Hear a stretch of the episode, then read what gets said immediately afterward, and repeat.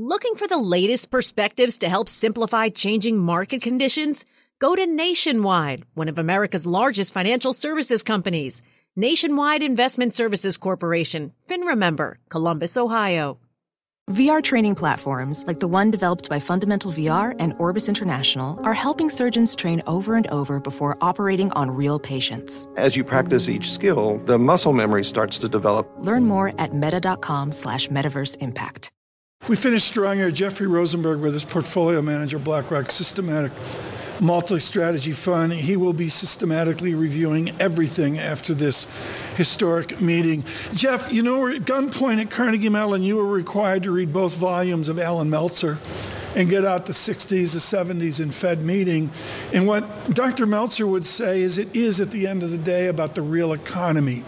What did Jerome Powell today say about the American economy with this stunning statement, the dots in the Q&A? Yeah, it was overall a validation of uh, the transitory view. And, uh, you know, what was a little bit feared going into the press conference was whether he would push back.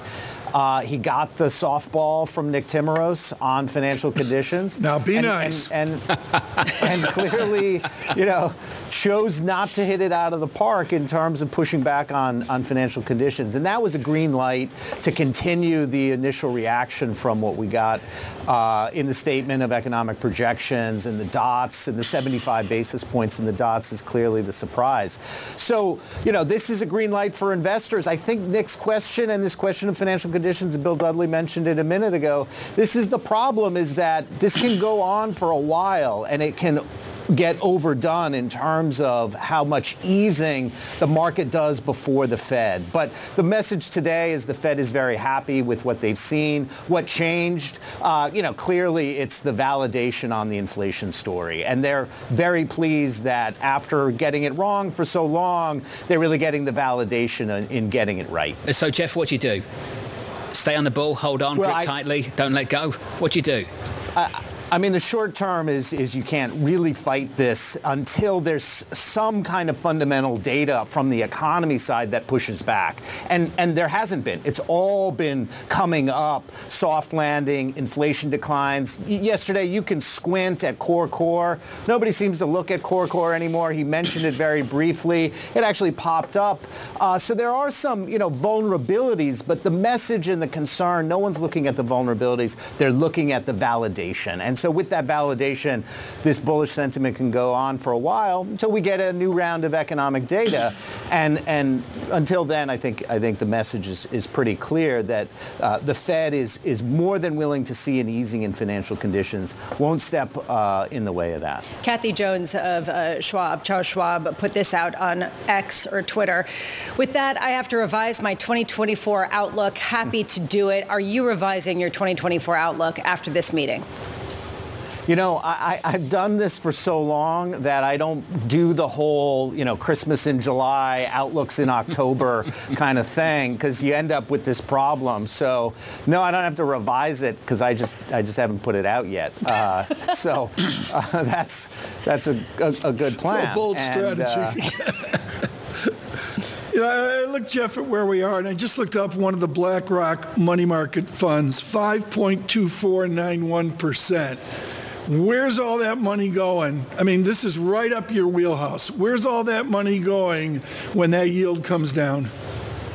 You, you know, you asked this question in the pre-segment to one of the guests, and I was listening in, and you know, this is the change. This is the turning point. I because agree. last year it was all about you're rewarded for staying in cash when the cash rates are going up.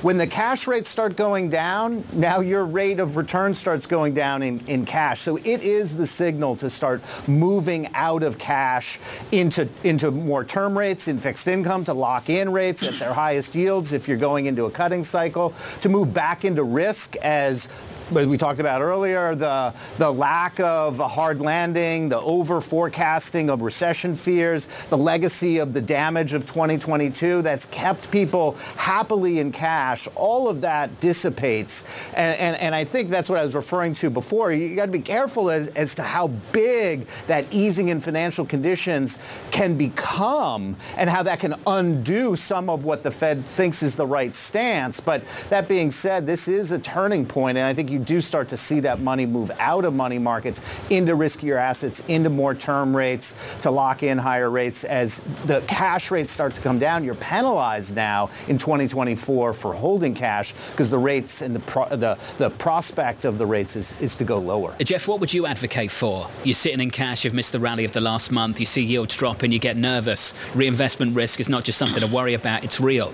You see the moves in a single day of more than 20 basis points. What are you advocating for?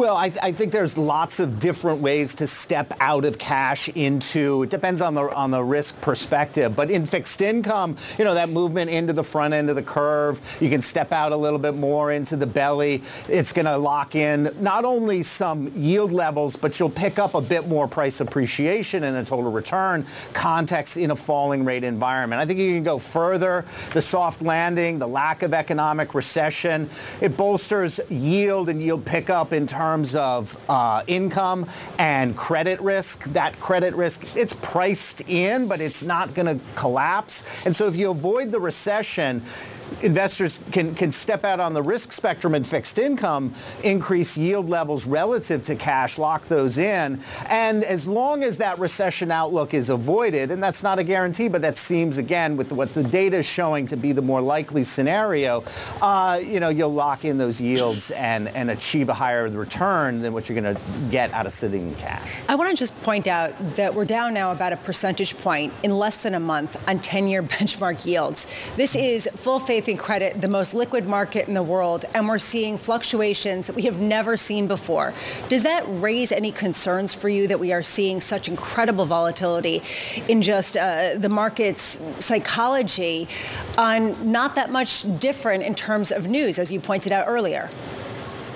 Yeah, it's a really good point. When, when thinking about what the fixed income market looks like from a portfolio context, we just have to get more used to uh, this higher level of volatility. You know, the Agg index, the benchmark for fixed income right. used to be a 3 to 4% volatility instrument. Today it's about double that. So so when you're balancing out portfolios, there's just a higher level right. of risk. You can mitigate that by being shorter in terms of duration. Some of the more attractiveness in the front end of the curve is you've got still the highest yields and with the lower duration, less volatility, but a bit less price appreciation too. So there's a little bit of a trade-off there. But it is, to Lisa's point, you got to expect this isn't the old fixed income market. It's a newer fixed income market. It means higher volatility, right. better yields still in the front end until we normalize. Hey, Jeff, one final question. Torsten Slok at Apollo had out a stunning chart today of the spike in bankruptcies within all this, and I mean from a political economic standpoint, the history of this meeting, the shock of this meeting,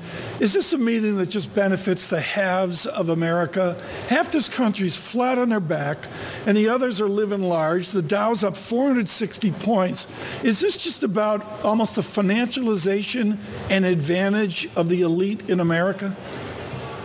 So I love Torsten, love, love his work. You know, what he's highlighting now, and he's, he's done this for a while, um, is there's a distributional aspect of our economy that Thank gets you. lost in these aggregate statistics. And so there is an impact of rising interest rates. There is an impact of the significant tightening in interest rate policy. But you don't see it as much in the aggregate. You see it when you disaggregate and that, that distributional side. So the bottom end of consumers, the bottom end of credit uh, is more vulnerable, and you're starting to see that. But it's still a distributional story. It's what you would expect to see in the tails, and it is showing the effect of that. But that doesn't necessarily mean that story is ex- exacerbated, extrapolated into the aggregate view. It's part of the story. It's an important part. Credit cycles begin from the bottom, and so you got to watch that. But the counterpoint is that the rest of the distribution has created a lot of immunity if you will. Not permanent immunity, but a lot of reservoirs to buffer the increases in interest rates. On the consumer side, that's from savings. On the corporate side, that's yep. from fixing uh, maturities and terming out interest rates. And the reason is we had such a prolonged period of zero interest rates so that the shock of interest rates isn't as much of a shock as it appears. It can be, and we have to watch it. And you're certainly seeing it, as Torsten's highlighting, you know, in some of the tails, but it's not really the, the aggregate story story yet. Jeff, I've got a few seconds. Pick a month for the first rate cut. I know you're not going to give us an outlook, but just pick a month, Jeff. Uh, I'm going to give. I'm going to give you. Uh, I'm going to give you June. June. Uh, you know, sometime in the summer. Uh, Okay. I, I think the March, and I know Neil, uh, maybe a little bit early. Uh, what's the rush? Uh, they still want to make sure uh, they've they've nailed the inflation story. Got to leave it there, Jeff. Good to catch up, buddy. Always is. Jeff Rosenberg there of BlackRock. To address our new climate reality, the world needs radical solutions. Collaborate for a greener future at the Bloomberg Green Festival, a groundbreaking celebration of the thinkers, doers, and innovators leading the way.